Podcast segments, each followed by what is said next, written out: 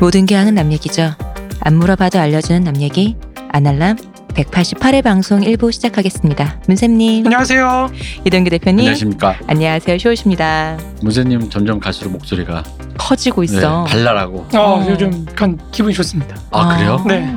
왜요? 좋은 일 있으세요? 좌파의 몰락을 보고 있습니다. 아니요 아니요. 위험하신지 모르고 시작부터 혹시가 아니 이거를 다 써, 어느 정도 써놓으니까 아. 제가 좀 마음이 편합니다. 음. 전에는 하, 머릿속에 이거 끝까지 해야 되는데 막 이 생각이 가득해가지고 마구니가 켜가지고 힘들었는데 요즘에 좀 아 마르크스는 어쨌든 끝났다. 아. 이제 수정주의 써야 돼서 다시 마구니에 들어오고 있습니다. 아. 베른슈타인 마구니가 네 어제도 베른슈타인 읽다가 이 새끼 이거 안 될 새끼네 이거 역시 안 될 새끼였다는 네, 혼자서 노인을 공격합시다. 죽은데 뭐 그죠. 죽었는데 청년이 어딨고 노인이 어딨어. 아, 예, 그렇죠. 그렇죠. 청년으로 죽었으면 청년이고요. 이상이 그렇다? 음, 그쵸. 형, 음. 형 이렇게 되고 그 형보다 더 후대 사람인데 천수를 누리고 죽으면 그분이라고 말하게 되는. 그러니까 저희끼리 그런 게 있어요. 영화 감독 얘기할 때도 아, 이 사람 요절했어요. 그러면 이십오 세 뭐 이십팔 세 하면 형이라고 우리 농담 삼아 하다가 음. 한 칠십 세 마틴 스코세지 예를 들어 최근에 마틴 스코세지 칠십, 팔십 대 살아있잖아 아직. 음. 근데 마틴 옹. 그렇죠. 내가 형이라 부르는 애보다 훨씬 어린데. 음 그런 약간 그런 게 있죠. 우리 그 베른슈타인은 나이 드셔서 노인 돼서까지 계속 계시잖아요. 그렇죠. 음. 그래서 그런지 또 특히 저는 잘은 모릅니다만 사석에서 문쌤님이 베른슈타인 얘기를 해준 그 이미지가 저한테 어떤 거냐면 뒷방 늙은이가 구박박다 죽었다 약간 이런, 맞아요. 이런 이미지가 있어가지고 짠미가 음. 백팔십팔 회나 하고 있습니다. 네. 깜짝 놀랐어요. 또 얘기하다가. 어, 벌써 저번에 제가 백팔십 화 나와가지고 뭐 어, 너무 축하드려요 뭐 이랬던 네. 게 네. 엊그제 같은데 잠시 후면 이백 회인데 이백 회를 좋은 이벤트를 하고 싶은데 그때까지 코로나가 어떻게 진정세가 될지. 사실 원래 이백 회면 그런 거 있잖아요. 공개 방송도 좀 하고 이렇게 우리 우리 얼굴 써오더라는 거 보여주세요 지금. 왜? 왜 써와요? 공개 방송 얘기하니까 아. 지난 그때 그 지난함이 생각이 나서. 아니 뭐 그 어쨌든 그래서 이렇게 문쌤님도 다 이렇게 아, 화려하게 문쌤님 문쌤님 복근 보여줘요. 아, 복근도 열심히 운동하고 있습니다 요즘. 뭐 이런 거 좀 하고. 뜬금없다. 뭐가 뜬금 그게 보편적인 행사이지. 그래. 복권을 보려면 젊은 사람 복권을 봐야지. 그럼. 그렇습니다. 문쌤 희생하셔야겠네요. 저에겐 복근이 없습니다. 복부만 있지. 그래서 복근이라게 없어서. 우리도 다 숨겨져 있어요. 아니 저 연체동물이에요. 해보겠습니다. 노력해보고 있습니다. 뭘 까도 그래 젊은이가 까야지. 그럼요. 어. 그, 그런 걸 해보고 싶은데 아, 이게 사실 요즘에 코로나 이게서 공개 방송까지는 그렇고 온라인 스트리밍이라도 해봐야 될까요? 어 각자 좋아하시는 동물 가면 잘 이렇게 준비하시길 바랍니다. 네. 네, 저는 저는 카메라 뒤에 있겠습니다. 안 될 소리 알고 계시네요. 요 요구만 해야지. 아니 피디라는 게 그렇죠. 피디 저는 옛날부터 일박 이일 보면서도 나영석 피디한테 죄송하지만 피디가 카메라 자꾸 나오는 거 좋지 않아요. 어, 좋지 않아요. 음. 카메라는 카메라를 맞을 만한 얼굴을 가진 사람이 하나. 이게 뭐야 갑자기 얼굴? 음, 저는 일단 저는 자진 납세하겠습니다. 저는 아닌 걸로. 어, 카메라 뒤에 있겠습니다. 그럼 방송은 왜 해? 어?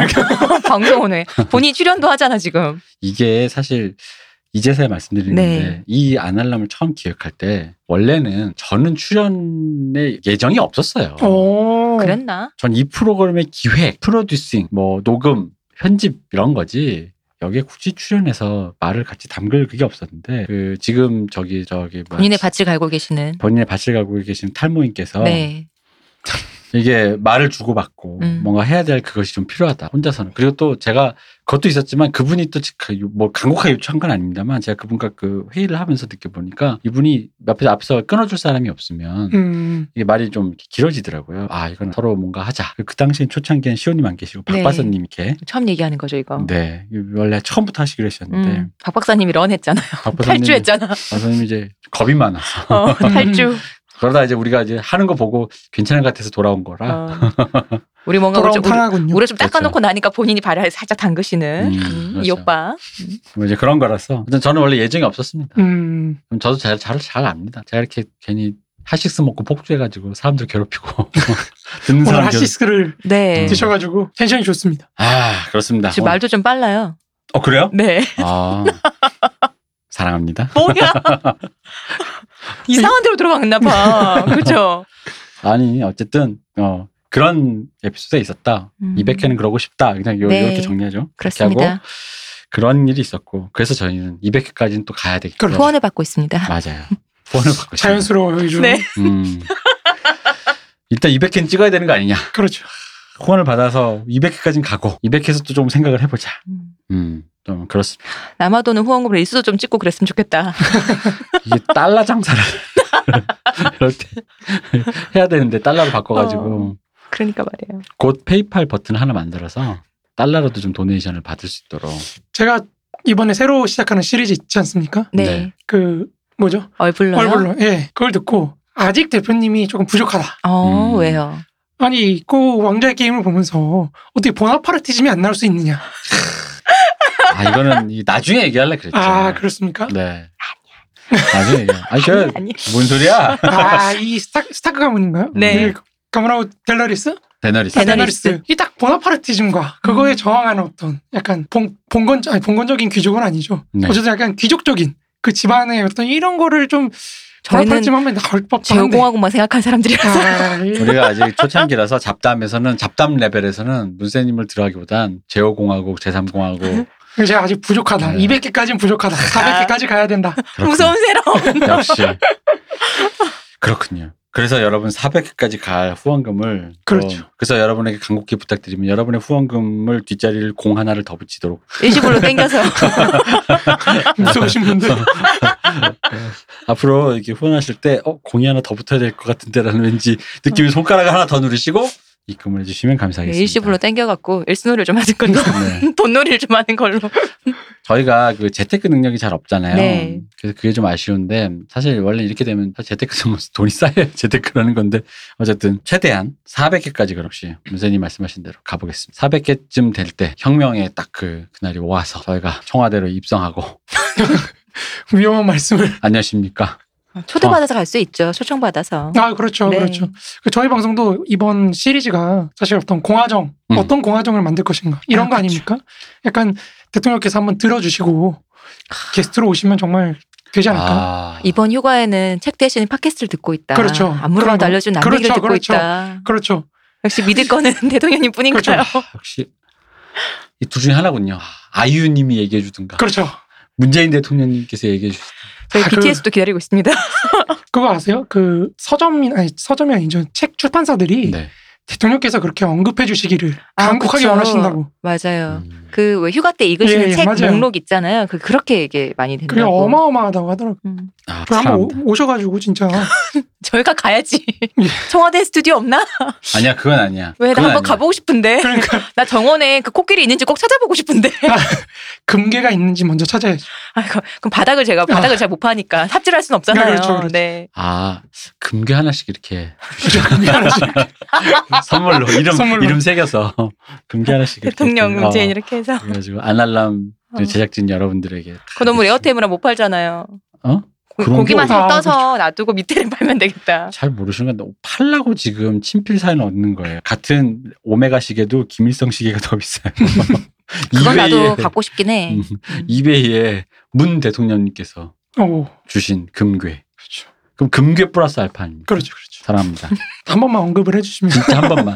아, 근데 사실 이 말씀 드리는 건 문재인 대통령님의 한 번 언급이 우리에게 금괴 이상의 가치가 그런 거죠. 근데 뭐 거기 이렇게 그렇게 높은 데까지 갈 거 없이 저희 방송 좋아하신다고 하는 예전에 우리는 이제 만화가 분들 되게 우리가 들으면 누군지 다 아는 분들 있었잖아요. 우리 또 박기태 변호사님 자꾸 사석에서 그토록 부르시는 법조계 여러분. No. 그냥 커밍아웃 좀 하세요라는 생각이.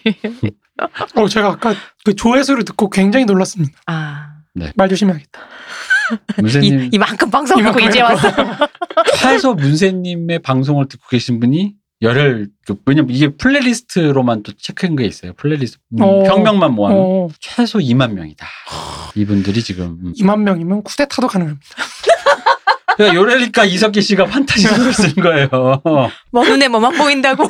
큰일이네. 우리 제이피 형님이 딱 한 이천오백이면은 청와대 무주공산이라 그랬어. 그렇게 말씀하셨습니다. 제이피 형 군인 출신이라 그랬죠. 네. 제이피 형 군인 출신. 어. 군인 이천오백 명 아닌가요? 거기는. 예. 민간인인데. 아 예비군 아시죠? 예비군 이천오백 명. 아, 그렇죠. 진짜. 그렇죠. 참상이에요. 참상. 그렇죠. 어, 현역이 아니기 때문에 뭐 그렇습니다. 그래서 어쨌든 저희는 후원을 여러분에게 받고 있으니 많은 분 영 하나씩 추가해서 꼭 보내주시기 바랍니다. 마지막으로 유튜브 구독과 청취, 알림 좋아요. 설정. 아, 그렇죠. 좋아요. 좋아요. 많이 눌러주십시오. 어, 그리고 우리가 또 할 얘기가 뭐가 있나? 글쎄, 이제 집에 가면 되나? 여기까지? 아, 여기까지? 자, 그러면은 우리 이제 혁명 얘기를. 저 문세님이 직접 써오신 이 혁명론에 오늘은 공화정 이야기 들어보겠습니다. 그렇죠. 들어가시죠. 저번 시간에 이제 그 민주적 공화정의 초기 네. 부분을 했다면 이제 오늘은 후반부를 할 차례가 됐습니다. 음. 저번 주 어떻게 끝났죠? 기억하시나요? 잘 끝난 것 같아요. 잘 끝난 것 같아요. 네, 아, 잘 끝났죠. 이제 순수한 그 부르주아지 공화파들이 몰락을 맞이하는 때가 왔습니다. 네. 압류딱지 붙이고 끝난 거 아닌가요? 아니죠. 거기서 조금 더 나갔죠. 어. 조금 더 나가서 이제 누가 대통령이 됐죠? 음. 나폴레옹. 그렇죠. 나폴레옹 삼 세 보나파르트가 대통령이 되면서 끝났죠. 이제 그 다음에 이제 대표님이 그걸 굉장히 멋들어지게 한번 요약을 하셨잖아요. 여우가 인간이 되지 못하는 이유. 네. 구미호가 사람이 아, 못 되는 구미호가 이유. 사람이 하루가 부족해서. 그렇죠. 하루가 부족해서. 근데 사실 그게 그런 것 같아요. 우리가 볼 때 사실 실제 거기에 있는 사람들은 그게 하루인지 열흘인지 백일인지 모르거든요. 그럼요. 그 거기서 사람이 어리석은 어리석은 짓을 하게 될 수밖에 없는 것 같아요. 전 여전히 밤에 야식을 시킵니다. 내가 자꾸 살쪄서 걱정이에요. 진짜. 이 어리석음에. 그래서 밤마다 맥주 너무 많이 먹나 봐. 전 어제도 친구와 얘기를 도중에 새벽에 맥도날드를 시켜 먹으면서 이래도 되는 것이죠. 아무튼 네. 이제 이제 민주적 공화정이 이제 후반기를 맞이하게 된 겁니다. 음. 여기서부터 이제 부르주아적인 공화파가 계속해서 몰락하기 시작하면서 이제 푸띠부르주아지도 같이 몰락하게 되는 거죠. 음. 그러면서 이제 우리가 계속해서 뭐 비판한다기보다는 어쨌든 소환하는 대지주와 대금융가들이나 대부르주아, 산업부르주아 이런 사람들이 이제 공화파들이 있던 나셔널지 저번에 말씀드렸잖아요. 국민지파. 네. 그쪽 사람들이 굉장히 많은 직위를 차지하고 있었잖아요. 이거를 이제 싸그리 다 회수해버린. 그러면서 이제 이 부르주아, 대부르주아지들이 연합한 질서파라는 게 나타나거든요. 음. 질서당, 질서당이라는 게. 음. 이 질서당이 어떻게 민주적 공화정을 장악하게 되는가. 그가 그 과정을 이제 한번 쭉 보게 될 겁니다. 음. 뭐 똑같아요. 사실은 저번에 부르주아 공화파들이 했던 것처럼 예, 이 사람들도 고위직 바로 회수하고 뭐 파리시의 경찰국장, 음. 뭐 검찰총장, 파리시장 뭐 이런 것들 지위들도 다 왕당파들이 좀 다 회수를 해버리고요. 그리고 정통 그 왕조파였던 샹가르니에라는 장군이에요. 이 사람도. 네네. 샹가르니에가 이제 세느관구의 이제 국민방위대 기동대나 뭐 네. 기동대가 이제 부르주아 공화파들의 어떤 군사적 기반이었거든요. 이런 거 그냥 다 작살내버리고요. 음. 뭐 이제 상비군도 뭐 그냥 싸그리 다 왕당파가 가져가고 뭐 이런 식으로 이제 무력권도 다 박탈당하는 거죠. 무력을 먼저 장악하는 거죠. 그렇죠. 그렇죠. 그런데 이제 문제가 뭐냐면 아직도 부르주아 공화파들이 살아있습니다. 음. 어디서 살아있을까요? 제헌의회죠. 음. 아직도 헌법을 작성하는 그런 역할이 아직 끝나지 않았거든요. 그러다 보니까 이 대통령으로 새로 뽑힌 보나파르트하고 자기네들하고 계속해서 대결을 하려고 하는 겁니다. 음, 아직 세력이 힘이 있다고 생각하고. 그렇죠. 아직도 이제 자기네 끝난 걸 모르는 거죠. 음. 그러니까 아직 군, 무력적 기반도 좀 남아있어요. 음. 이제 계속 뒤에서 박탈당하겠지만 그것도 남아있고 뭐 제헌의회도 자기네가 가지고 있고 제헌의회를 갖고 있다는 게 사실 굉장히 큰 권한이거든요. 왜냐면 헌법의 내용을 내가 마음대로 작성할 음. 수 있다는 거잖아요. 그리고 실질적으로 헌법에 대한 해석도 음. 본인들이 할 수 있다 보니까 그 힘을 이제 가지고 대통령이나 이제 왕당파들이 입법의회로 모이거든요. 그러니까 뭐냐면 제헌의회는 헌법을 제정하는 그런 음. 의회고 그렇게 제정된 헌법으로 만들어진 의회가 이제 입법의회죠. 네. 이제 입법의회가 우리 뒤에서 말할 입헌적 공화정을 지배하던 그 시기의 음. 의회라고 생각하시면 됩니다. 이제 그걸로 넘어갈 건데 어쨌든 그런 지금 정치적인 충돌이 계속해서 일어날 거라는 거. 거기서부터 시작을 하는 겁니다. 물론 이제 어떤 선거도 졌고 뭐 군사권도 좀 이제 박탈당할 위기에 처했고 여러 직위도 잃어버렸지만 아직도 부르주아 공화파들한테는 나름대로 믿는 구석이 있어요. 음. 그게 뭐냐면 국민방위군 내부의 공화파 지지세력 그리고 네. 아까 말씀드렸던 기동대. 아, 기동대 이제 저번 시간에 제가 짧게 말씀드렸잖아요. 음. 이 기동대가 이제 공화파들의 지지파로서 굉장히 좀 잘난 척하는 게 있었어요. 음. 좀 임금도 많이 받고 이러다 보니까 그걸로 막 잘난 척을 하다가 거기에 분노한 군인들이 보나파르트한테 표를 막, 막 던져가지고 이제 당선이 된 거죠. 음. 그러니까 이런 기동대도 있고 마지막으로 이제 정치적 클럽이 있는 겁니다. 그러니까 여기서 사실 굉장히 문제는 이 클럽, 클럽이라는 게 결사거든요. 일종의. 음. 그러니까 프랑스는 사실 천칠백팔십구 년 이전부터 이런 결사체들이 되게 많았어요.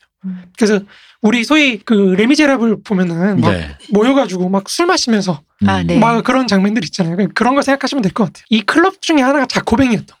아. 자코뱅이 클럽 이름이었거든. 그러니까 이제 그런 게 이제 자기네들이 지지하는 정당 파, 당파 이름도 되고 뭐 이렇게 되는 거거든요. 음, 자주 모이는 데가 있을 거니까요. 뭐 섞여서 있기보다는 거기는 그 사람들만 가는 게 있었겠죠. 그렇죠, 그렇죠.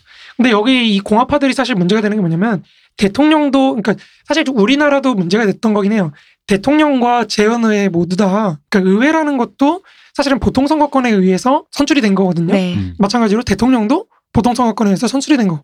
그 정당성이라는 차원에서는 거의 똑같다는 거예요. 네. 이게 이제 마르크스가 계속해서 지적을 했던 그 행정부와 입법부 간의 갈등을 낳을 수밖에 없는 구조라는 거죠. 음. 이게 입헌 군주제에서는 사실 해결이 돼요. 음. 왜냐면 왕이 당연히 주권을 가지니까. 네. 근데 이런 입헌 공화정이랄까 공화국이랄까 이런 거에서는 사실 왕, 왕이 없어진 그 위치를 누가 차지할 것이냐를 놓고 음. 입법부하고 행정부하고 다툴 수밖에 없다는 거죠. 네. 그러니까 이제 보통은 마르크스는 그렇게 얘기를 하고 보통은 이제 행정부가 가져가죠.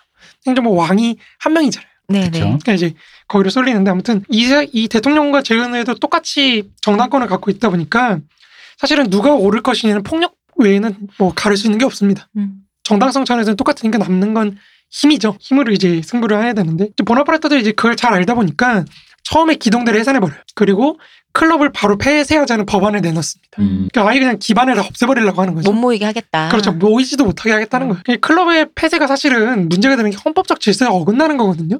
우리가 결사의 자유를 굉장히 얘기를 하잖아요. 네. 네. 여기서도 마찬가지인데 문제는 여기서 또 우리의 그 소위 말 리버럴이라고 하는 음. 부르주아 공화파 분들께서 고민을 하시는 거죠. 클럽을 폐쇄한다? 당시 클럽이 프롤레타리아들의 온상이었거든요. 음. 이런 어떤 혁명적 급진적인 좌파들이 모이는 음. 곳이다 보니까 이게 없어지는 게 딱히 그렇게 나쁜 게 아닌 거예요. 음. 근데 이제 프롤레타리아를 향해서만 칼이 들으면 좋은데 칼이 자기를 향할 거라는 걸 예상을 못한 거죠. 왜 예상 못했을까? 자기들도 모이면서 그죠. 그렇죠. 근데 인간이라는 게 뭐 아까 말씀드렸듯이 내가 힘 있고 그럴 때는 잘 보이지 않는 거죠.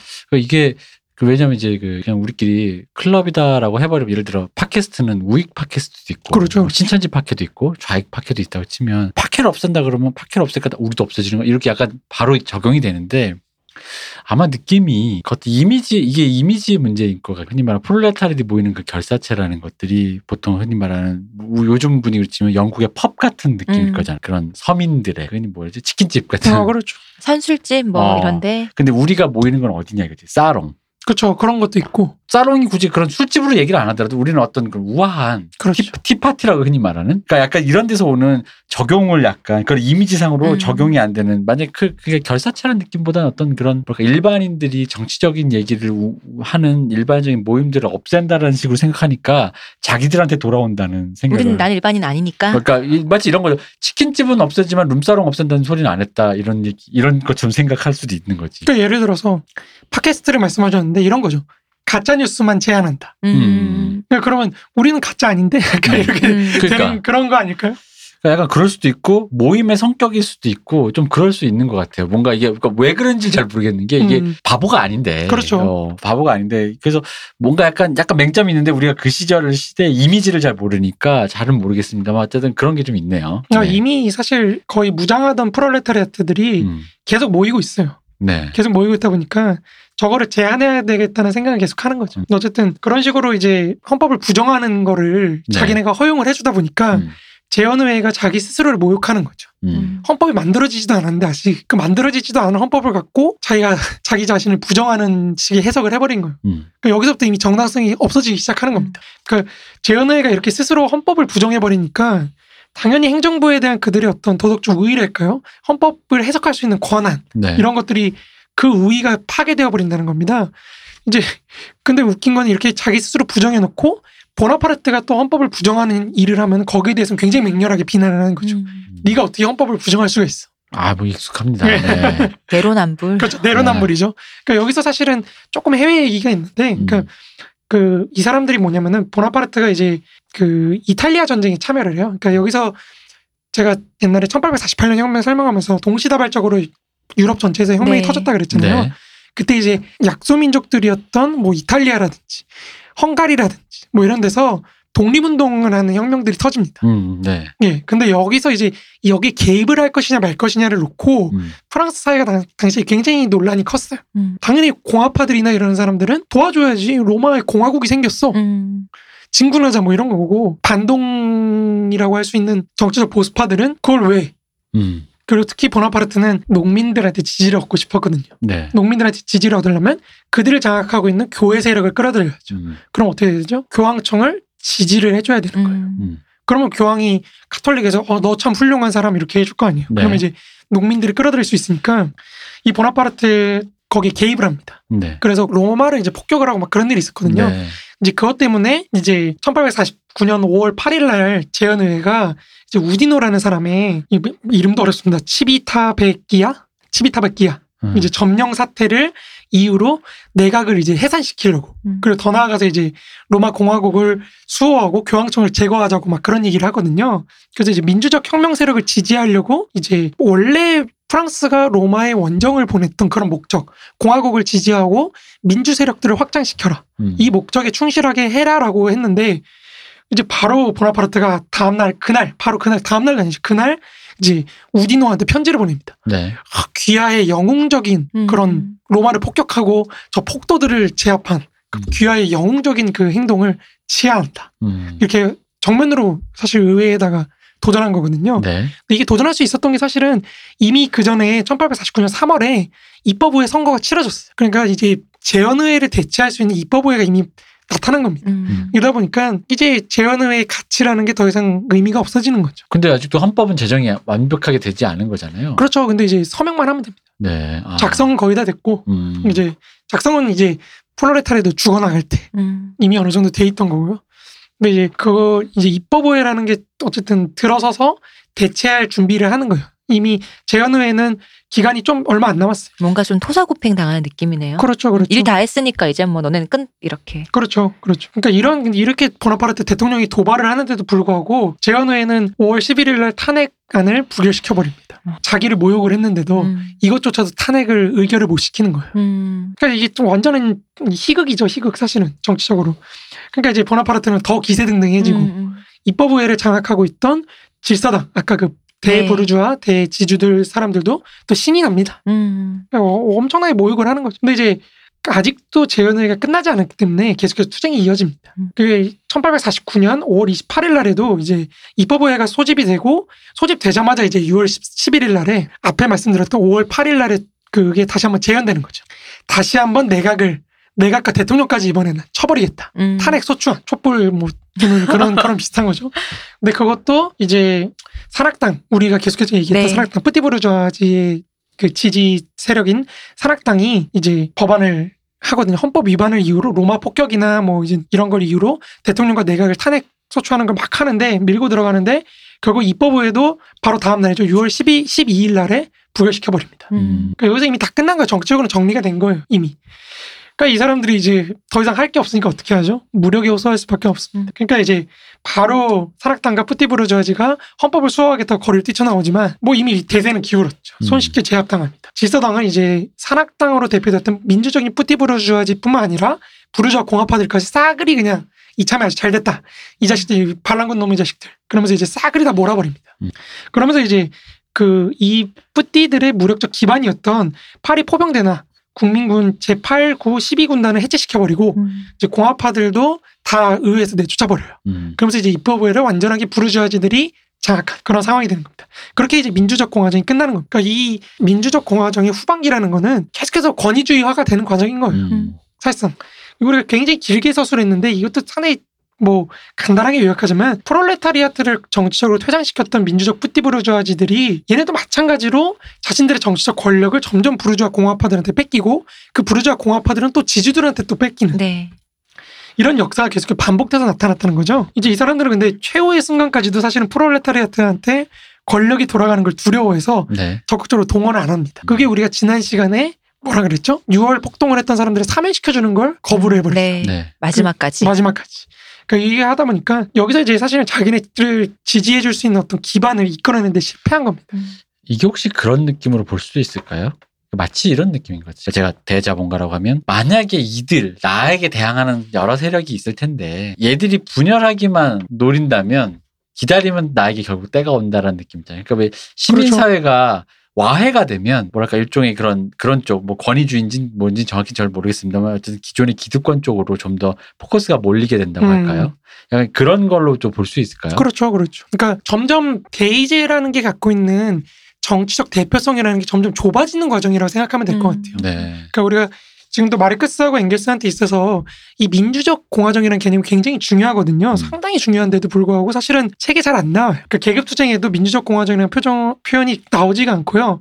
브리메르에 딱 한 번 나오네요. 음. 사실 딱 한 번 나오고 없어지는 건데 이게 그 후기 마르크스 엥겔스로 가면 굉장히 중요해지는 내용이거든요. 네. 근데 거기서 핵심이 되는 게 뭐냐면 결국에는 이 공화정이 갖고 있는 계급적 성격이라는 거는 그 왜 민주적이냐라는 수식어가 붙었느냐고 할 때는 얼마나 다양한 계급들의 이해관계가 대표되고 있느냐 없느냐. 음. 이걸로 사실은 따지는 거거든요. 네. 그게 안 되면 이제 점점 권위주의화가 되는 거고 음. 그 끝에 있는 게 이제 관료제 그 자체가 나타나는 보나파르티즘이라고 할 수 있다는 거죠. 그러니까 그런 식으로 이해를 해주시면 편하실 것 같아요. 네. 그럼 결국 그 대표성이라는 걸 하나씩 삭제해 나가는 과정. 그렇죠. 근데 사실 뭐 이걸 부르주아의 획책이라고 말하기엔 좀 그렇긴 한데 어쨌든 자기들의 뭐 사분오열도 있는 거니까 어쨌든 그런 류의 대표성이 점점 사라져가는 과정 자체가 그러니까 저는 그 생각이 드는 거예요. 이거 좀 조심스러운 얘기입니다만, 뭐, 요 근래 뭐 시민단체나 이런 관련된 사람들의 부정적인 의견이나 네네. 이미지들이 있잖아요. 맞습니다. 그러니까 그 서로 간에, 이건 뭐 어쨌든 시민사회의 어떤 그런 대표성, 신뢰, 이런 거랑도 좀 관계가 있는데, 이런 것들이, 그러니까 만약에 나 너 못 믿어. 이렇게 돼서 이제 서로, 이제 앞으로 그런 거 안 할 거야 라고 한다면, 이런 것들이 조금씩 서로 간의 대표성을 잃어가면서 이들의 참여가 제한되고, 이렇게 되면 결국 이득을 보는 거, 이렇게 표현해도 되나? 이득을 보는 거. 저는 부르주아를 악마, 무조건적인 악마를 시키고 싶지는 않은데, 결국 이렇게 그 말씀하신 대로 권위주의화가 되어가는 길로 볼, 길의 그 과정에, 여정에 있는 것처럼 보일 수도 있다. 그렇죠. 라고 볼 수 있는 거죠. 그렇죠. 그러면. 왜냐면 사실 제가 계속해서 말씀드리지만 결국 근대 국가라는 거는 헤겔이 사실은 가족에서부터 시작하는 거거든요. 네. 그러니까 개인에서부터 시작해서 개인이 가족이라는 공동체를 이루고 그 공동체가 여러 개가 있을 때 이들 간의 관계가 시민사회를 이루는 거고 네. 이 시민사회가 좀 더 발전했을 때 국가로 나아가는 과정으로 음. 헤겔이 근대사회를 바, 그, 바라본다 그랬잖아요. 그런다 그래서 사실 근대국가 기능을 하기 위해서는 어느 정도 시민사회가 형성이 돼 있어야 되는 겁니다. 음. 그러니까 국가로부터 분리되어 있지만 나름대로 자율적인 질서를 갖고 있는 그런 영역들이 많아야지 사실은 국가가 보다 다양하게 그 이해관계를 대변할 수가 있는 거거든요. 파악할 수 있고. 근데 이런 어떤 시민단체나 이런 것들의 역할들이 계속해서 부정당하거나 뭐 비판, 불신을 얻기 시작하면은 자꾸 축소될 거니까요. 그렇죠. 그런 대표성이 자꾸 줄어들면서 음. 그 불신이 사실은 국가의 전제적인 지배를 이제 가능하게 하는 기반이 될 수도 있는 거죠. 음. 네, 그러니까 뭐 예를 들면 최근에 뭐 어떤 단체에 대한 불신이 만약 있다면 그거를 결국 청와대 국민청원으로 돌린다라는 그렇죠. 이런 행위가 결국 비슷 말씀하신 거랑 같은 메커니즘으로 돌아가는 그렇죠. 것 같아요. 결국엔 국가가 모든 걸 장악하게 되는 음. 거죠. 네. 그러니까 우리가 이 단체를 못 믿겠으니까 국가가 대신해라. 음. 이런 요구가 분명히 나오거든요. 음. 네, 그렇죠. 관의 사이라 차라리. 그렇죠. 음. 그런 식으로 하다 보면 이제 국가가 점점 더 많은 대표성을 그렇죠. 더 가지고 가게 되니까요. 그렇죠, 그렇죠. 음. 근데 사실 국가가 가져간다고 꼭 잘 되는 건 아니거든요. 그렇죠. 그렇죠, 그렇죠. 예. 그러니까 왜냐하면 그렇게 되면 문제가 뭐냐, 뭐냐면은. 개인 레벨에서 국가를 움직일 수 있는 어떠한 시스템이 없어요. 음, 네, 맞아요. 내가 개인적으로 국가에 불만이 있어도 이걸 어떻게 반영을 시킬 건지 그게 매개가 안 되거든요. 음. 그래서 자꾸 해결이 직업단체니 뭐 중간적인 단체들이 이런 걸 주장을 했던 게 그런 단체적으로 조직된 힘으로 밀고 들어가서 국가를 끄집어내는 거하고 음. 개인이 직접 하는 건 전혀 다르거든요. 네. 비용 차원에서 사실 다르거든요. 음. 그러니까 우리 사회가 사실은 전문 시위꾼이라는 표현을 음. 부정적인 의미로만 사용하잖아요. 네. 그렇죠. 맞아요. 그죠? 근데 전문 시위꾼 필요합니다. 음.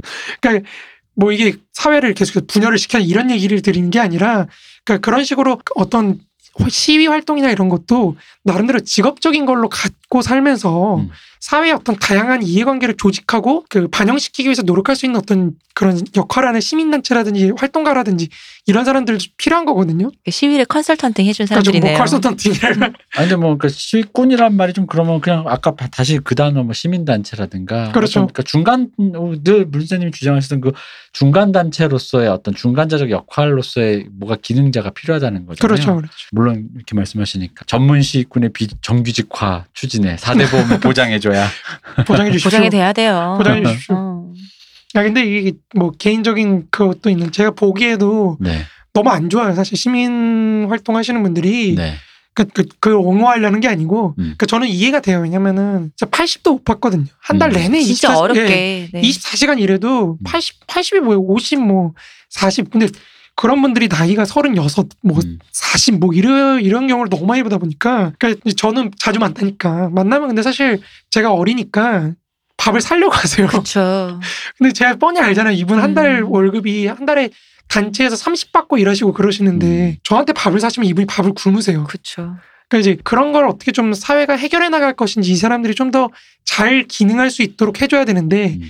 그게 안 되다 보니까 결국에 남는 건 뭐죠? 열정페이거든요. 음. 네가 좋아하는 일, 네가 대의라고 생각하는 일을 위해서 하는 거니까 네가 그 정도는 희생해야지. 그러니까 이렇게 가면 사실은 점점 사회적 의제도 제대로 반영이 못 될 수가 있다는 거죠. 그러니까 이제 좀 논란이 있더라도 그런 시민단체 기능이나 이런 거 우리가 좀 살리는 쪽으로 좀 논의가 진행됐으면 좋겠다는 뭐 그런 말씀입니다. 네.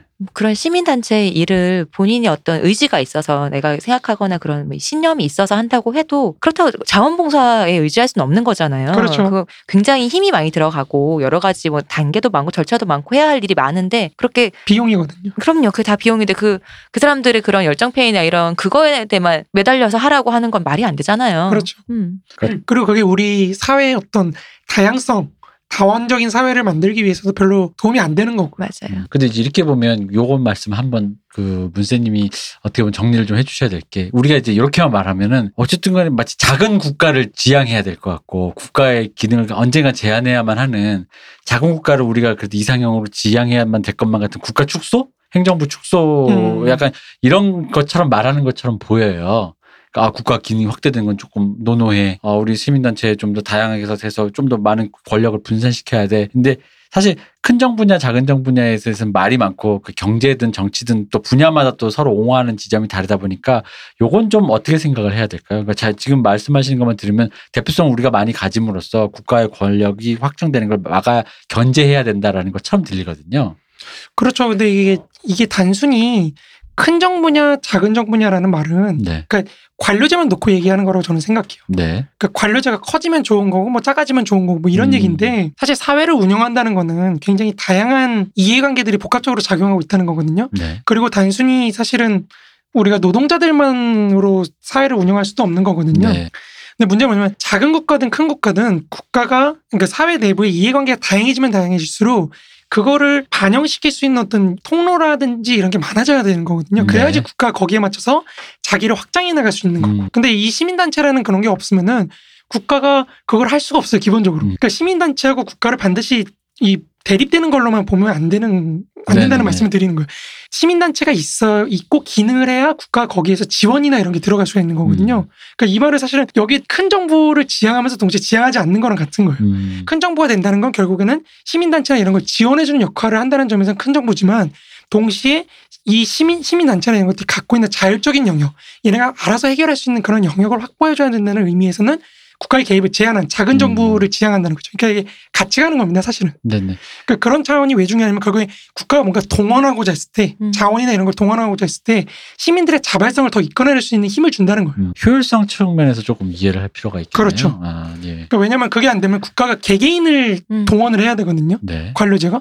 근데 그거는 사실 너무 힘들어요. 국가 차원에서. 아무리 음. 국가가 강해도 개개인을 다 감시하고 다 동원할 수는 없는 법이에요. 음. 그러니까 미리 조직되어 있는 어떤 힘들 이런 것들을 국가가 갖다 쓴다는 의미로 생각하시는 게 좋을 것 같아요. 음, 약간 이쪽의 모듈식이네요. 어, 약간 음, 그런 거죠. 네, 알겠습니다. 어쨌든 간에 우리 부르주아가 이겼습니다. 네, 부르주아는 어쨌든 그래서 승리를 했습니다. 그러니까 이런 차원에서 사실은 마르크스 엥겔스는 민주적 공화정을 굉장히 중시를 해요. 왜냐하면 음. 다양한 이해관계가 일단 보장이 돼야 기본적으로 푸티 프롤레타리아트도 뭘 할 수 있다고 생각을 하거든요. 네. 왜냐면 그게 안 되고 이제 심지어 뿌띠마저 이렇게 갈려나간 상황에서는 음. 부르주아들의 이해관계만 대변되겠죠. 음.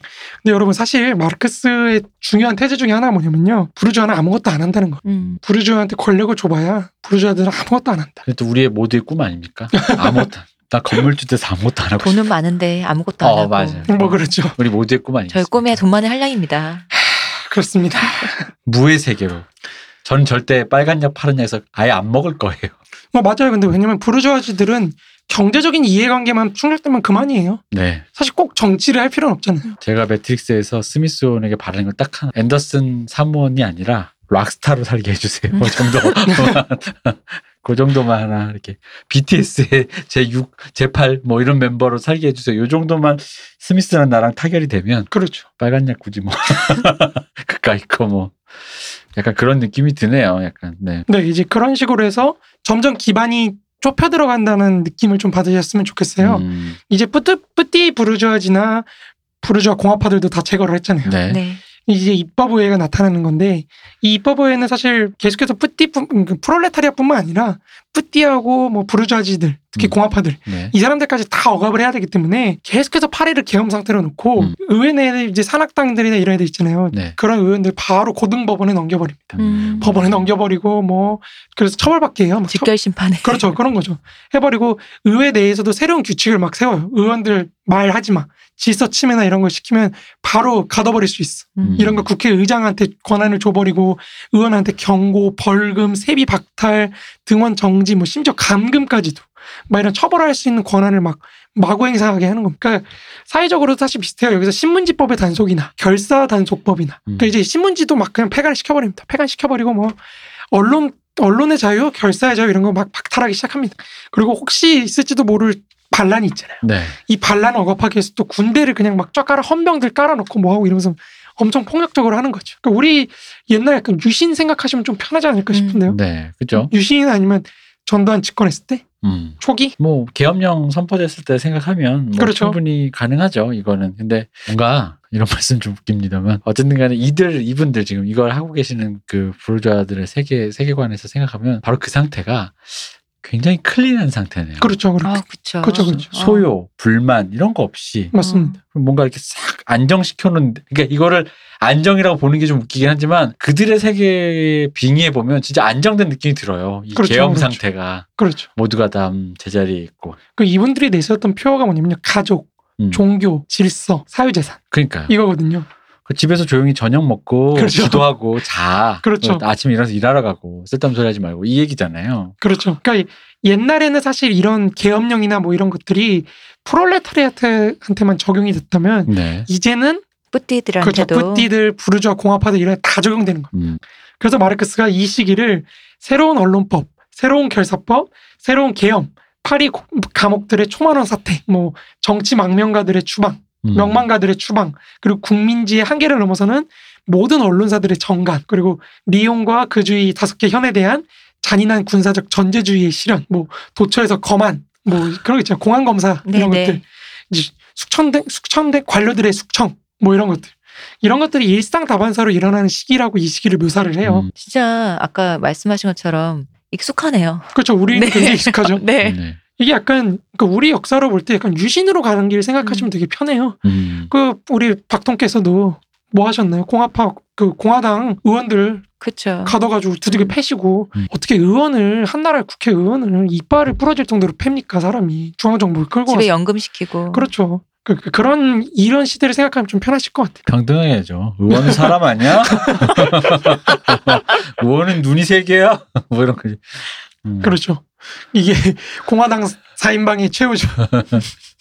아무튼 이런 입법적 공화정을 주도했던 세력이 이제 부르주아지 연합이라고 아까 말씀드렸는데 이제 이거 조금만 자세하게 얘기하자면 이제 보통 프랑스는 사실은 천칠백팔십구 년 이후에 다시 왕정 복구를 하고자 하는 세력이 있어요. 네. 거기 이제 두 가지가 있는 거죠. 부르봉 왕가가 네. 있는 거고 부르봉 왕가를 지지하던 이들이 다시 돌아오려고 하는 게 있는 거고 이 부르봉 왕가 대신에 잠깐 집권했던 이제 칠월 왕조 네. 저번에 말씀드렸던 이제 루이 필립 쪽 왕조 네. 오를레앙 왕조라고 하거든요. 이 두 개가 이제 보통 또 대립을 하나요? 그렇죠. 대립을 하면서 왕당파를 형성을 하는데 네. 같은 복고파라도 그 안에 또 나눠지는군요. 그렇죠. 정통파가 다른 거죠. 이 씨가 음. 다르다고 할까요? 이 두 분파가 이제 사실 사실은 이 공화파들은 문제가 뭐냐면 이 사람들은 자기의 정치적 기반 그러니까 경제적 기반이 없어요. 계급적인 자기네들을 음. 바로 연결시켜주는 계급적 기반이 없이 그냥 이 사람들은 공화주의가 옳다고 생각하는 사람들이었던 거예요. 네. 근데 그에 반해서 이들 왕당파들은 기반이 명확한 거죠. 그 부르봉 왕가를 지지했던 사람들은 대지주파 음. 그리고 저기 오를레앙 왕가를 지지했던 사람들은 이제 산업 부르주아지나 아니면 대금융 귀족들 음. 신흥 그렇죠. 귀족들이네요. 신흥 귀족들이 어, 신흥 부호들이네요. 그렇죠. 그러니까 이 사람들이 서로 서로의 왕정 복구를 견제하는 거예요. 왜냐하면 저쪽이 음. 왕, 왕 돼버리면 나는 몰락하는 거잖아요. 네. 그러니까 서로 왕정 복구를 견제를 하면서 동시에 부르주아로서 자기 지배권을 유지할 수 있는 게 공화정 형태였던 거죠. 음. 그러니까 공화정 형태를 계속 가져가는 거예요. 어쩔 수 없이. 그렇죠. 어. 서로 계속해서 왕정을 그러니까 적과 함께 동침하기 위해서는 그렇죠, 하늘 수 그렇죠. 없이. 근데 여기 한 명 더 있어요. 사실은 음. 나폴레옹 삼 세라는 아. 왕당파가 한 명 더 있는 거죠. 나는 모른 척하지 여러분 이러면서. 맞습니다. 이 사람도 사실 나폴레옹도 사실 되게 재밌는 사람이라서 한번 특집을 잡아도 되게 재밌을 것 같다고 음, 생각하는데요. 좋아요. 이 양반도 사실 되게 특이해요, 진짜. 이 양반 젊었을 땐 사회주의에 빠져있었고요. 음. 나이 들어서도 사회주의를 버리지 않습니다. 오. 그래서 좀 믿는 구석이 있었다고 네, 했잖아요. 네. 이 사람은. 그 사회주의인데 마르크스적 의미의 사회주의는 아니고요. 약간 뿌띠적인 사회주의자긴 했는데 그래서 이 사람이 되게 경제나 이런 것도 되게 열심히 연구하고요. 되게 자기가 그 아버지, 큰아버지의 그 피를 이어받았다고. 음.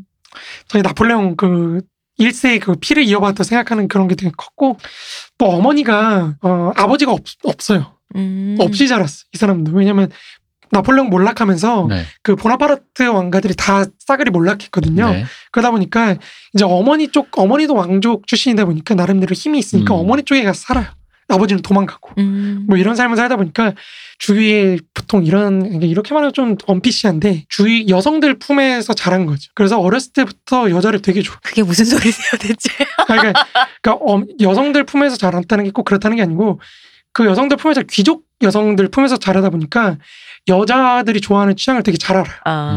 음. 그러면서 약간 이 바람둥이 스타일이라고 해야 되나요? 섬세한 사람이 되었군요. 약간 그런 스타일이죠. 음. 그러면서 젊어서부터 귀부인들 꼬시는 거에 그렇게 관심이 많았습니다. 음. 그래서 이 사람이 왕이 되는데 귀부인들의 역할이 엄청 커요. 음. 귀부인들이 돈이고 뭐고 다 갖다 주는 거죠. 음. 나폴레옹 또 라스푸땡? 약간, 약간 그런 느낌이죠. 그게 어머니가 굉장히 라스프루트 어머니가 굉장히 어려서부터 귀족적인 걸 중시를 했고 음. 그 귀족적인 걸 계속해서 가르치려고 하는 그런 게 있다 보니까 그래도 우리가 왕가인데 그렇죠. 어, 왕족인데 또 어렸을 때 또 여장을 했다는 얘기가 되게 많아요. 그 음. 어, 여성들 사이에서 자랐는데 남성적인 그런 거보다는 이제 뭐 애를 이제 여장을 시켜놓고 뭐 그랬다는 얘기도 많고 뭐 그러더라고요. 엄마랑 사는데 여장을 시킨다 이거 전형적인 그 연쇄살인마 프로파일 그건데 약간 그런 약간 그런 의미에서 아까 제가 말씀드린 네. 약간 좀 위험한 사람이잖아요. 그런 음, 사람. 그렇죠. 근데 네. 왜 이때 생각해 보면은 아버지도 도망가고 그쪽 다 몰락했잖아요. 근데 그러니까 아들로서 키우면은 누군가 나중에 말랄까봐도 어, 그렇게도 생각할 수 있을 것 같아. 그, 저 집에 아직 아들이 있어? 라는 거 아닌데 우리 딸인데 이렇게 왜 그렇거나 왜 또 우리나라 문화 중에 옛날에 우리나라 일본 쪽에 되게 많은데 아들인 경우에 어릴 때 일, 일부러 여장을 시켜서 키우는 거예요. 음. 그러니까. 그 뭐지 그 귀신 데려간다 뭐 이런 거 있잖아요. 아, 어, 수명 때문에 뭐 그런 아, 식의 그런, 얘기. 맞아 그런 얘기도 있었어요. 네네 뭐 그래서 뭐. 음. 근데 이 사람이 근데 재밌는 게 뭐냐면 어쨌든 자기는 왕조를 되살려야 된다는 음. 사명감을 갖고 있는 사람인데 절치부심하며. 아, 또 배우기는 또 공화파 공화파한테 배웠어요. 음. 그 이제 하도 여장이나 이런 거 막 여자 쫓아다니고 뭐 여장하고 막 이러다 보니까 그 어머니가 도저히 안 되겠다 싶어가지고 이제 굉장히 군인 아저씨 밑에서 또 교육을 시키거든요. 음. 아 그렇죠 원래 순서죠. 네. 네. 순서죠. 되게 뻔한 그런 그렇죠. 거잖아요. 네. 사실은 이제 여장하고 이러던 애가 아. 아, 이 남성성 좀 키워야겠어 뭐 이러면서 음. 데려가서 군인 밑에서 또 엄하게 훈련 받으면서 아, 뭐 충성 뭐 이러면서 딱 배우다가 어, 나도 그럼 이제 군인 훈련을 받았으니까 전쟁터에 나가서 음. 공을 세워서 우리 보나파르트 그 지지 세력들을 모으고. 뭐 이런 걸 해보겠어. 내가 왕이 돼서 남자보다 어, 여장 그렇죠. 시킬 거야.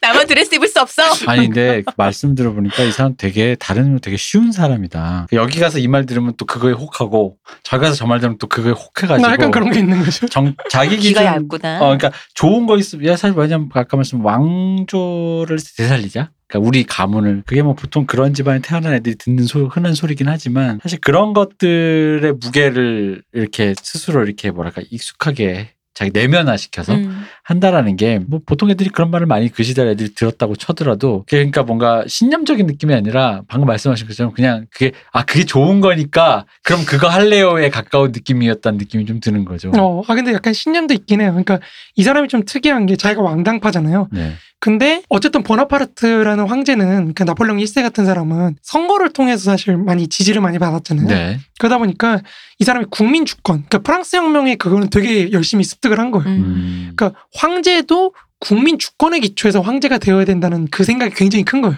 음. 뭐 여러 개 섞였네요. 그렇죠. 그러니까 여러 개 섞인 거죠. 어. 조선왕 같잖아요. 민심. 아, 약간 그런 어, 느낌이 드는 거죠. 민심이 천심이니까. 어. 맞아요. 그러니까 약간 민심 천심이란 그런 것도 있어가지고 되게 웃긴 거. 자기는 황제는 어쨌든 돼야겠어. 음. 돼야 되긴 하겠는데. 모두의 지지를 얻는 황제가 그렇죠. 되면 되는 그렇게 거죠. 그렇게 되는 거죠. 그러니까 이 사람이 그래서 마르크스가 되게 싫어하는 거예요. 음. 이 뭐 좋아시킬 수 없는 거를 자꾸 좋아시키려고 그러니까. 음. 생각부터 썩어먹었네. 틀려먹었네. 이런 느낌이죠. 그런, 근데, 근데 이 사람한테는 그게 약간 모태신앙 같아요. 그렇죠. 근데 어. 이 사람 생각이 뭐냐면 공화정이 제일 좋긴 한 거예요. 자기가 보기에도. 음. 공화정이 제일 좋고 프랑스 혁명 그리고 프랑스 혁명이 나왔던 세계적인 영웅 누구죠? 나폴레옹 일 세. 우리 네. 친척. 음. 그리고 그 친척의 피를 이어받은 나. 음. 이렇게 희한해. 그 피가 왜 글로 갔을까?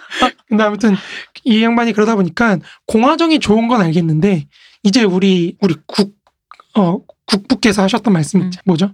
민도. 음. 아직 공화정을 하기 민도가 어긋나. 아, 민도. 아직 낮아. 그렇죠. 어. 이게 아직 내가 사람들... 끌어줘야 되니까. 그렇죠. 어. 질서의 기초에서 사람들을 끌어줘야 되는 역할을 해야 돼. 할 사람이 필요해. 그게 누구? 나잖아. 그, 그렇죠. 거울을 보며 거, 나밖에 없는데. 나밖에 없어. 황제인 나밖에 없어.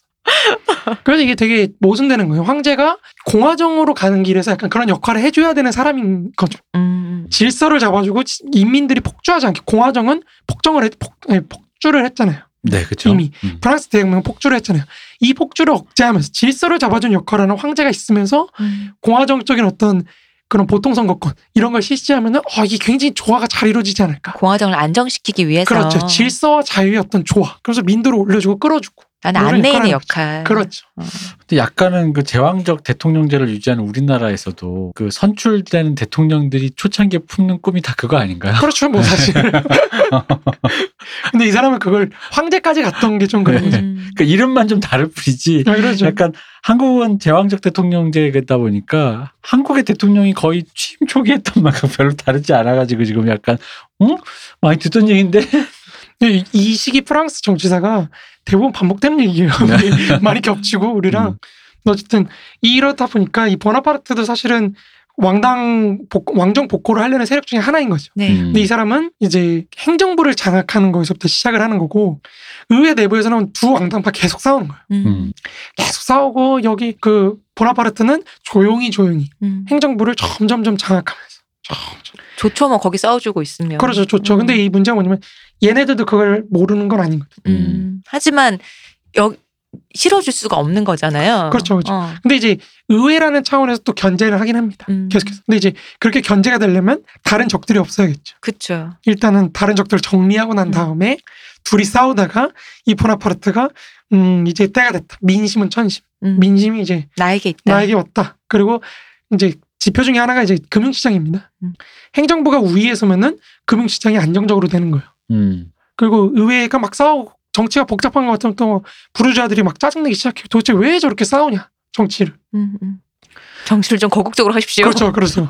그렇게 되면 이제 금융적인 흐름이나 이런 것도 자본도 자기가 지지한다고 판단해서 이 사람이 쿠데타를 일으키는 거예요. 음. 그러니까 이제 그건 좀 나중에 얘기인데 음. 아무튼 이때는 일단은 어쨌든 그 질서당이라는 형태로 의회가 부르주아 의회가 굉장히 폭주하는 음. 그런 형태라고 할 수 있습니다. 그래서 이제 권력을 장악한 이들 부르주아지들이 여전히 국가 권력을 매개로 해서 우리가 여태까지 봤잖아요. 네. 구, 뭐 채권을 한 뭐 네. 이런 식으로 해가지고 또 계속해서 국가를 수탈하면서 모든 비용은 다시 또 세금이라는 형태로 계속해서 또 농민이라든지 음. 뭐 푸띠라든지 이런 사람들 계속 지우는 겁니다.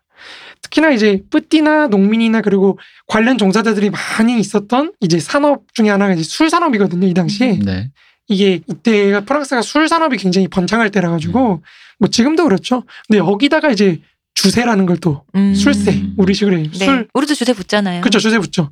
이제 그런 거를 막 매기기 시작하니까 각 계급들이 이제 부르주아적 공화정에 엄청나게 그냥 적대적인 입장을 취할 수밖에 없는 거죠. 안 내다 세금 내라 그러면 그래요. 그렇죠. 그렇죠. 근데 저번 주에도 말씀드렸죠. 누진세도 폐지를 해버렸거든요. 음. 그런데다가 이런 세금이 막 붙기 시작하니까 이제 사람들이 폭주하기 시작하는 거죠. 그렇게 해서 반 부르주아 그리고 반 공화정화 된 어떤 집단들이 점점 혁명적 프롤레타리아트 주변으로 모이기 시작합니다. 음. 그러니까 저번 주에 말씀하시길 누진세를 우리처럼 우리는 전기세처럼 모든 서민이 부담하는 게 아니라 부르주아들에게 그렇죠. 부담하던 세금이었는데 그걸 없애니까. 어, 우리 뭐 지금도 소득세는 누진세 비슷하게 아, 네, 네, 맞아요. 그렇게 나가잖아요. 그러니까 그런 식으로 대자본가들이나 이런 사람들한테 세금을 매기던 거를 음. 이 사람들이 권력을 잡으니까 그런 게 뭔 음. 의미가 있겠어요. 음. 똑같이 내야지 세금은 뭐 이런 식으로 되면서. 그렇죠. 똑같이 내야죠. 뭐 이렇게 되다 보니까 반 부르주아적 혹은 반 공화정화된 사람들이 혁명적 프롤레타리아트 주변으로 막 몰리기 시작합니다. 음. 막 몰리기 시작하면서 이제 사회 세력들이 점점 혁명화되고 급진화되기 시작해요. 음. 이거를 보고 또 마르크스가 또 설레죠. 다시 때가 왔나 봐. 어떻게 나 어떻게 이렇게 되는 거죠. 그때 당시 살았던 마르크스와 엥겔스 생각하면은 약간 나중에 심장에 물이 왔을 것 같아요. 그게 계속 반복되잖아 살면서. 두근했다 말았다 두근했다 말았다 이거 이게. 그러니까 이 사람들도 말년으로 갈수록 좀 이렇게 좀 시니컬해져요. 그러니까요. 뭐. 내가 한두 번 두근해본 줄 알아? 어, 그렇죠. 근데 아무튼 이러한 분노하고 적대감이 막 쌓이기 시작하니까 이제 그게 뭘로 표출되죠? 선거로 표출이 됩니다. 음. 그게 바로 천팔백오십 년 삼월 십일의 선거라는 겁니다. 여기서 이제 혁명연대파, 그러니까 혁명적 연합파가 질서당에서 승리를 거둬요. 네. 질서당에 대해서. 이러다 보니까 프롤레타리아트가 이미 유월 폭동으로 없어졌는데 다시 정치적으로 복권되는 사태가 벌어진 겁니다. 음. 그것도 보통 선거권에 기초해서 음. 이 입법 의회라는 틀을 통해서 네. 부르주아 공화정, 부르주아적 공화정이라는 제도를 통해서 복권이 되어버리다 보니까 네. 이게 이 사람들이 이제 어, 이거 이거 이거 큰일 났다 이렇게 생각이 들기 시작하는 거죠. 네. 그 나머지는 하나밖에 없죠. 통진당 폐, 폐당. 어, 그럼. 어, 아이고 이, 이 얘기하려는 게 아니냐. 확 없애야죠. 어, 이제 없애는 음. 그거 없애는 걸로는 끝이 없다고 생각한 거죠. 네. 이미 선거를 이겼거든요. 음. 보통 선거 자체를 폐지해버립니다. 음. 다시는 선출되지도 못하도록. 그렇죠. 음. 그 삼월 십일 선거를 기초로 보통 선거권 폐지로 나아가 버립니다. 자, 선거를 없애자. 음. 그렇죠. 그래서 천팔백오십 년 오월 삼십일일 날에 보통 선거권을 폐지해 버려요. 그럼 이제 체육관에 모이나요? 박수로? 어, 이제는 돈 있는 사람들만 투표하게 합니다. 어, 그러니까요. 아. 그 사람들 모여서 이제 박수 그 박수 소리로. 그렇죠, 그렇죠.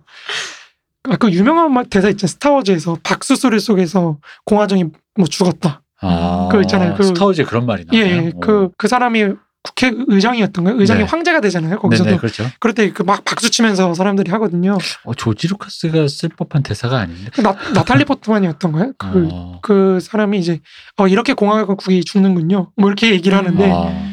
이제 비슷한 사례인 거죠. 제가 조지 루카스를 너무 무시했나.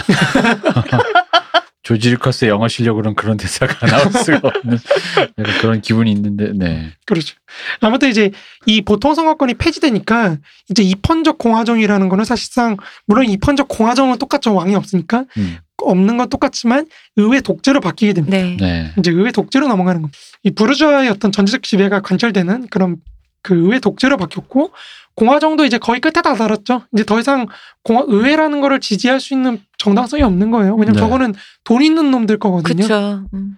그러니까 이제 자본이 이제 점점 부르주아 의회를 좀 귀찮아하기 시작하는 거죠. 음. 이, 이거 뭐 별로 시끄럽기만 한 음. 거추장스러운 장식품을 더 이상 유지할 필요가 있느냐. 음. 이미 그 프롤레타리아트든 뭐 뿌띠든 공화파든 사실상 정치적 정치 사회를 시끄럽게 하는 그러니까 시민사회와 정치사회 분리됐다 그랬잖아요. 우리가. 네. 그랬을 때 정치사회 혼란이 시민사회를 침범하면 안 되거든요. 근데 음. 지금 이 침범을 막기 위해서 정치사회에서 계속해서 권리를 제한시켜 나가는 과정인 거예요. 음. 이 과정이 끝에 왔는데 굳이 이거 유지할 필요가 있냐는 물음이 음. 당연히 나오겠죠. 음.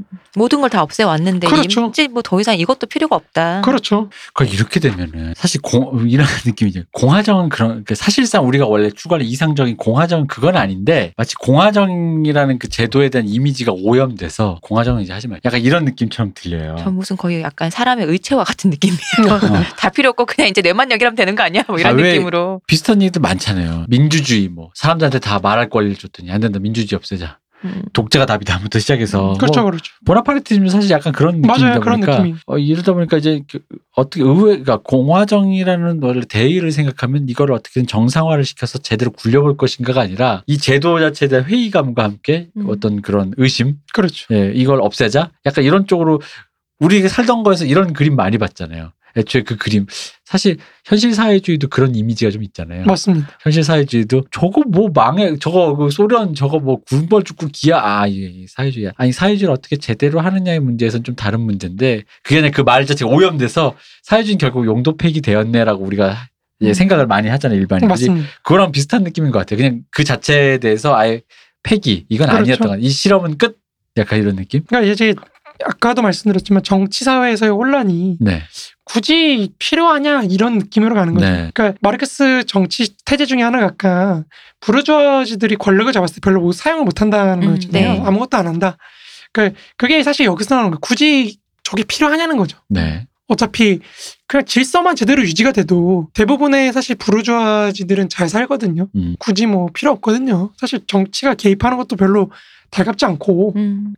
질서만 잘 수호가 되면 되지 않느냐, 이제 이런 상황이 처하게 되는 거죠. 그러다 보니까 이제 의회하고 행정부하고 계속 싸우는데 계속 너 뭐 너도 너희 자식 왕 되려고 지금 하는 거 아니야 뭐 이러면서 어떻게 알았어? 어, 뭐 이제 그러는 거죠. 그 여기 중간에 엄청 많은 얘기들이 있는데 그건 제가 일부러 생략을 했어요. 네. 좀. 근데 이제 여기서 보나파르트도 이제 이 사람도 되게 간사한 사람이다 보니까 군대를 포섭하려고 또 소시지 나눠주고 막 그래요. 음. 소시지만 생각난다는 네. 극한이군요. 그래, 예, 그래서 이제 군인들이 지나가면서 소시지 만세, 소시지 만세 뭐 이렇게 하거든요. 그러니까 이제 샹가르니에 같은 이제 부르주아 지지 군벌이 이거 어떻게 하냐, 이 어? 공화정을 위해서 자기가 모든 걸 바치는 뭐 이런 식으로 음. 되게 또 희극적인 그런 것들이 막 연출이 되고, 또 여기서 부르주아지들이 또 어, 또 보나파르트 지지하는 부르주아지들도 많았을 거 아닙니까? 그죠? 그죠? 네. 그래서 또 박수를 또 열심히 칩니다. 음. 어, 우리 위대한 수령 뭐 이러면서 또 박수를 치는데, 이제 마르크스가 그걸 되게 문학적으로 잘 표현을 해요. 뭐 가장 많은 박수를 쳤던 어떤 사람이 어떤 가장 먼저 가장 먼저 그리고 가장 많이 가장 많은 대포화를 받았다. 음. 이러면서 이제 그런 식으로 표현하는데, 어쨌든 이제 전 유럽이 그러니까 자본이 행정부의 승리를 점점 긍정적으로 평가하는 음. 금융시장에서 질서가 유지가 되면은 이제 의회가 그러니까 행정부 수반이었던 보나파르트가 뭘 연설이나 이런 것만 하면은 음. 주식이 막 올라가기 시작하는 거예요. 아. 그러니까 여기서 지표가 딱 보이는 거죠. 아, 행정부가 질서를 유지하면은 자본이 좋아하는구나. 음. 아, 이제 그럼 의회는 더 이상 필요가 없는 거니까 이제 질서의 수호자라는 이름으로 쿠데타가 일어나는 거죠. 음. 여기서도 이제 마지막으로 부르주아 공화파들과 여기 대부르주아지들이 마지막 저항을 한번 해보지만 음. 뭐 이미 군대는 다 장악당했는데 의미가 없죠. 군부 쿠데타는 뭐 막을 수가 없습니다. 그렇습니다. 그러면서 이제 보나파르트가 황제가 되고 행정부가 전면에 나서는 그런 상황이 펼쳐지게 됩니다. 이제 우리가 여태까지 살펴본 바와 같이 입헌적 공화정이라는 거는 결국에는 부르주아적 공화정 내에서도 이제 한 유형이거든요. 부르주아 네. 공화정이 하나는 민주적 공화정이 있는 거고 하나는 입헌적 공화정이 있는 거고, 이제 이 부르주아 공화정과 다른 유형의 공화정이 맨 처음에 봤던 사회적 공화정. 네. 그러니까 공화정에 두 가지 유형이 있는 거예요. 사회적 공화정과 부르주아적 공화정이 음. 있는데, 이 부르주아적 공화정 내부에서 이제 또 두 가지로 나눠지는 음. 거죠. 민주적 공화정. 그나마 다, 여, 다양한 계급들이 공존하는 음. 민주적 공화정이 있는 거고, 다양한 계급이 공존하지 않는 부르주아지들만 존재하는 입헌적 공화정과 입헌적 공화정 내에서도 보통 선거권을 폐지한 음. 의회적 독재. 이런 상태가 있는 거죠. 그 사실 정치 형태로만 따지면 총 네 개죠. 공화정의 음, 형태가. 네. 근데 여기에 더해서 우리가 지난 시간에 배, 여태까지 굉장히 많이 말했던, 우리 방송 초반에도 한번 말씀드렸던 보나파르티즘. 네. 유사 보나파르티즘 같은 그런 권위주의 체제도 있는 거고, 그전에는 뭐죠? 입헌군주정. 그리고 그전에는 전제군주정. 음. 이렇게 정치 체제들이 마르크스 개념 틀에 있는 겁니다. 음. 여기서 입헌적 공화정에 대해서 우리가 한번 쭉 봤는데, 입헌적 공화정을 한번 간단하게 또 말씀드리자면은 어, 여기서 그 모든 거의 모든 정치적 요구에 대해서 억압적 질서를 형성한 체제로 파악되고 있는 거예요. 그러니까 언론, 집회, 정치 결사, 정치 클럽, 그리고 결사의 자유가 상당한 정도로 억압돼가지고 이제 새로운 언론법, 새로운 결사법, 그리고 계엄령, 그리고 파리 감옥들이었던 초만원 사태 뭐 이런 것들 계속해서 나타나는, 반복해서 나타나는 그런 체제라고 할 수 있다는 거죠. 우리가 이제 앞서 보았던 바에 따르면 이제 다소 사실 권위주의적 성격이 좀 강하게 나타나는 그런 공화정이라고 생각하시면 될 것 같아요. 입헌적 공화정이. 그렇죠. 네. 항시적으로 나타나는. 이제 이 공화정이 이제 보통 선거권의 위협을 견디기 더 이상 어려워질 때, 그때 이제 폐지하면은 의회 독재가 되는 거고, 음. 또 이제 만약에 이거를 견, 이런 상황에서 민주적 요구가 더 커져가지고 네. 견디지 못하면 민주적 공화정으로 다시 되돌아가겠죠. 음. 그러니까 이런 상황이 되는 겁니다.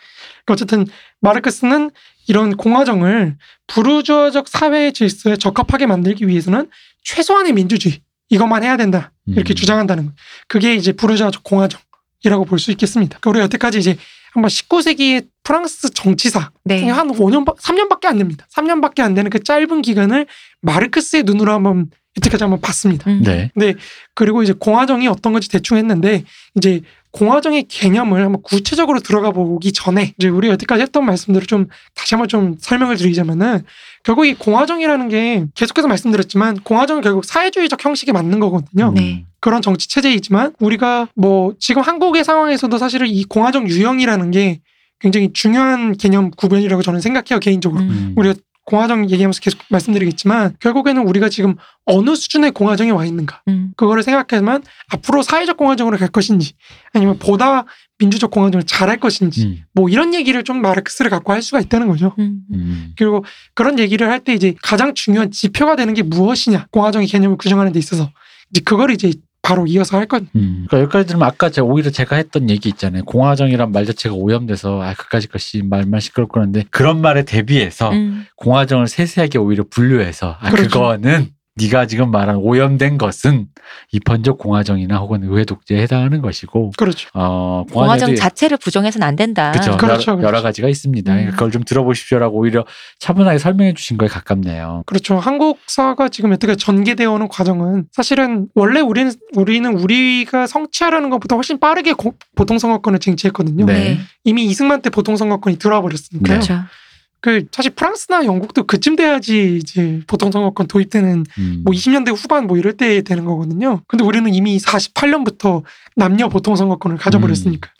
저는 그 얘기가 진짜 제일 놀라서 우린 전쟁통에도 선거를 했다. 맞습니다. 특히 어. 이승만 정부가 대단했다고 생각하는 것 중에 하나가 지방선거를 전쟁통에도 했어요. 음. 부산에서. 음. 그러니까 그게 뭐 물론 이거 뭐 우리 초대 대통령 각각께서도 상당히 자기밖에 모르시는 네. 분 중 한 분이시잖아요. 제가 농담으로 이 씨는 좀 이제 대통령으로 하면 안 될까요? 어, 저는 진지하게 받아들였는데. 아, 이게 헌법에 좀 반영해야 되지 않나.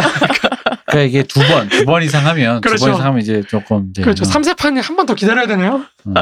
근데 어쨌든 그 이승만도 사실 어쨌든 그거 한 게 당시에 간접선거제도 뭐 이런 게 있다 보니까 자기의 정책 기반을 이렇게 하기 위해서 한 것도 있거든요. 음. 그러니까 이게 사실 이승만을 그래서 보나파르트즘을 해석하는 논문도 많거든요. 네. 그게 완전히 틀린 건 아니에요. 음. 제가 보기에는. 그, 그 이승만 하는 행태들이 보나파르트하고 굉장히 비슷해요. 농민들한테 토지를 나눠준 다음에 네. 그 농민들의 이해관계를 충족시켜준 다음에 농민들을 동원해서 보통선거권에 기초해서 권력자가 되는 음. 그런 방향이거든요. 그러니까 이렇다 보니까 아, 이 사람 참 그런 거 보면은 이 한국 현대사를 해석을 할 때 우리가 여태까지 봤던 사, 공화정의 삼 유형이나 네. 그리고 보나파르트즘 개념이나 이런 걸 적용하면 사실 굉장히 재밌게 볼 수 있는 측면이 많다는 거죠. 좀 더 명확하게 음. 보일 것 같아요. 네. 그렇죠.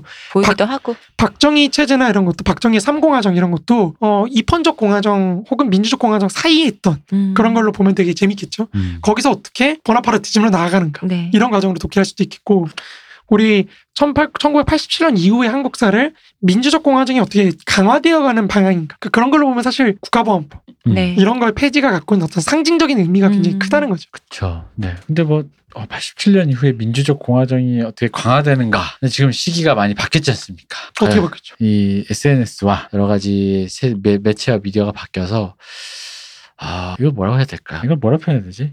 너무 다 직설적으로 얘기하면 너무 과격한 것 같고 어쨌든 뭐 새로운 시대가 도래했다고? 음, 그러니까 조리돌림과 조리돌림과 이런 것이 난무하는 시대다. 폭로와 조리돌림과 마타도어가 난무하는 시대다 보니까 그렇죠.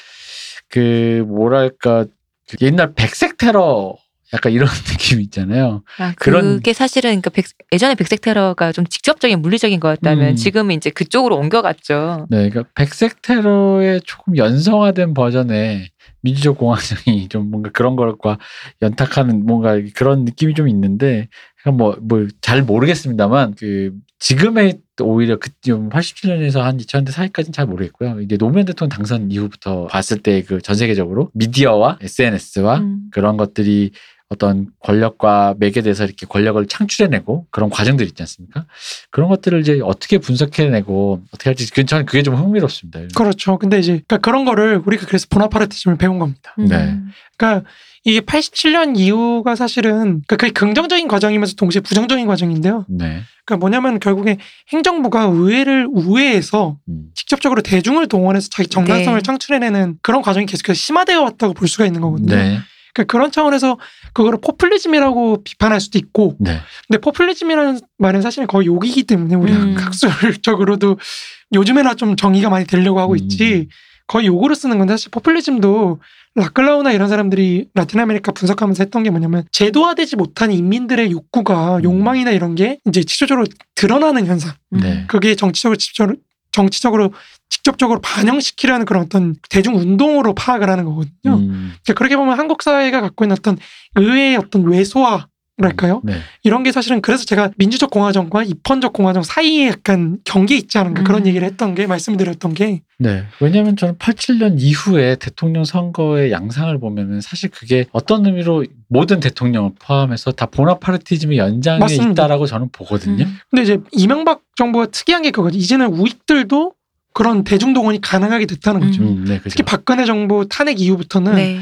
이 광화문에 가보면 그쵸. 얼마나 그 뜨거운 네. 열기가 있습니까. 음. 그래서 말씀하신 것처럼 그러니까 그 보나파르티즘적인 그래서 탄생시킨 제왕적 대통령 그게 뭐 좌든 우든 간에 그런 형태의 양 이걸 욕으로 받아들이시면 안 됩니다. 어쨌든 그런 형태가 한국 사회 저는 이 말씀 지금까지 들어보면 그게 존재한다고 생각을 해요. 그래놓고 그것이 의회와의 갈등, 행정부 말씀하신 예 표현들이 다 여기 적용할 수 있을 거라서 그렇죠. 행정부와 입법 그리고 기관 간의 갈등이라든가 왕좌의 게임 분석에도 좋습니다. 네.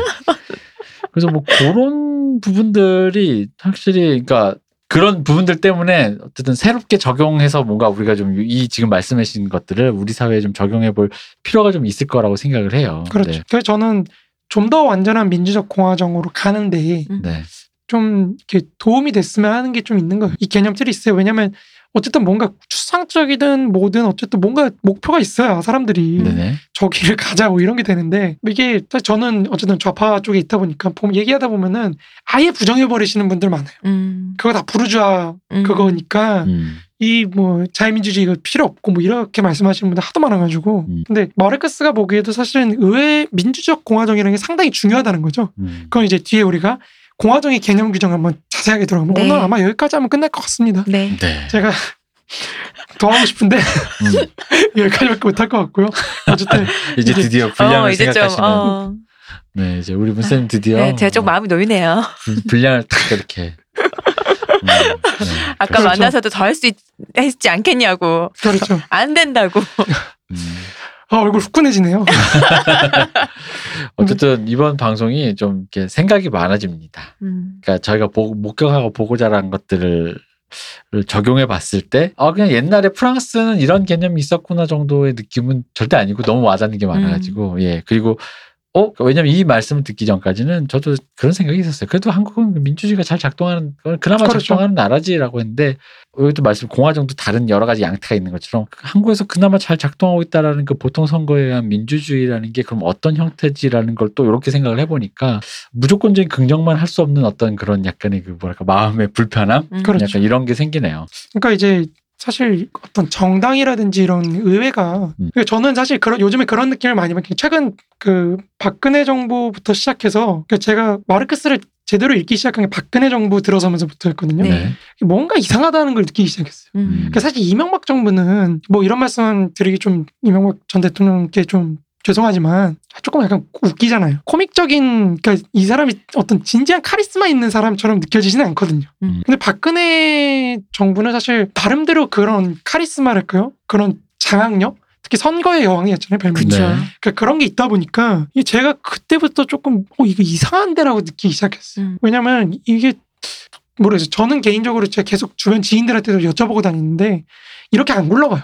음. 의회가 그러니까 제가 계속해서 말씀드리지만 근대 국가 시스템이라는 거는 행정부를 제한하기 위해서 만들어진 시스템이 아니에요. 음. 기본적으로 의회를 제한하기 위해서 만들어진 시스템이거든요. 네. 근데 그 옛날에 그 옥새런도 있잖아요. 김무성 네. 대표 옥새 들고 도망가고 음. 이런 거 보면 의원들이 대통령만 바라보거든요. 음. 그리고 대통령 말을 안 들으면 지지자들한테 엄청 욕을 먹어요. 음. 근데 이 양태가 하나의 고정된 형태로 계속 나, 나타나는 것 같거든요. 네네.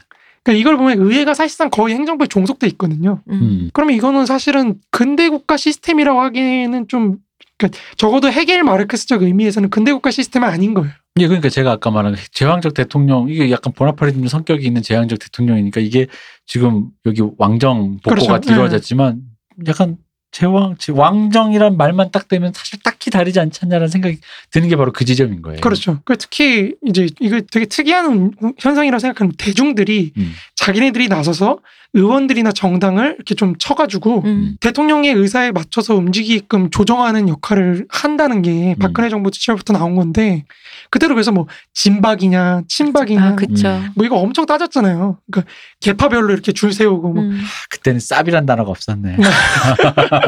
쌉 가능? 쌉박 그러죠.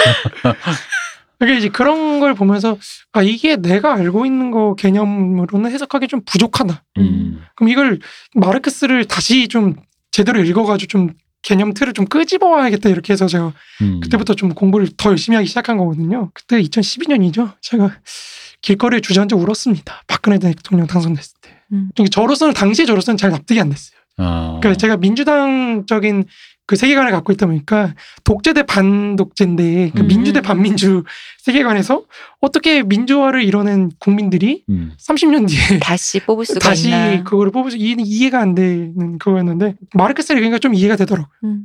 그러니까 그런 차원에서 이제 이 시스템을 우리가 좀 보나파르티즘으로 이해를 해도 좋고 지금 아니면 약간 이편적 공화정과 민주적 공화정 사이에서 그런 권위주의화가 좀 이뤄지고 있는 그런 과정으로 볼 수도 있겠죠. 네, 자 해석은 여러분들에게 몫으로. 그렇죠. 우리가 각자 한번 우리도 좀 생각해 보려고 우리 마르크스 배우고 있잖아요. 네, 어. 그렇죠. 그렇습니다. 듣고 뭐 있잖아요. 제가 하는 말씀이 꼭 옳다는 말씀은 아닙니다. 어, 네. 그럼요. 어쨌든 시사하는 바가 크고 우리한테 그러니까 사고 일종의 그러니까 사고틀이 제공된다는 게 좀 중요한 맞아요. 거죠. 어. 네. 언어를 제공받는 거죠. 네네. 어쨌든 오늘 일 부는 문세님이 네. 칼 같은 분량 체크를 하고 계시는 문세님에 의해서 이렇게 사람을 놀리나 하고 계십니다. 그럼 다음 시간에 공화정에 대해서 좀 더 자세하게 알아보도록 하죠. 네, 고생하셨습니다. 문세님. 수고하셨습니다. 고생하셨습니다. 이동근 대표님. 수고하셨습니다. 감사합니다. 쉬우셨습니다.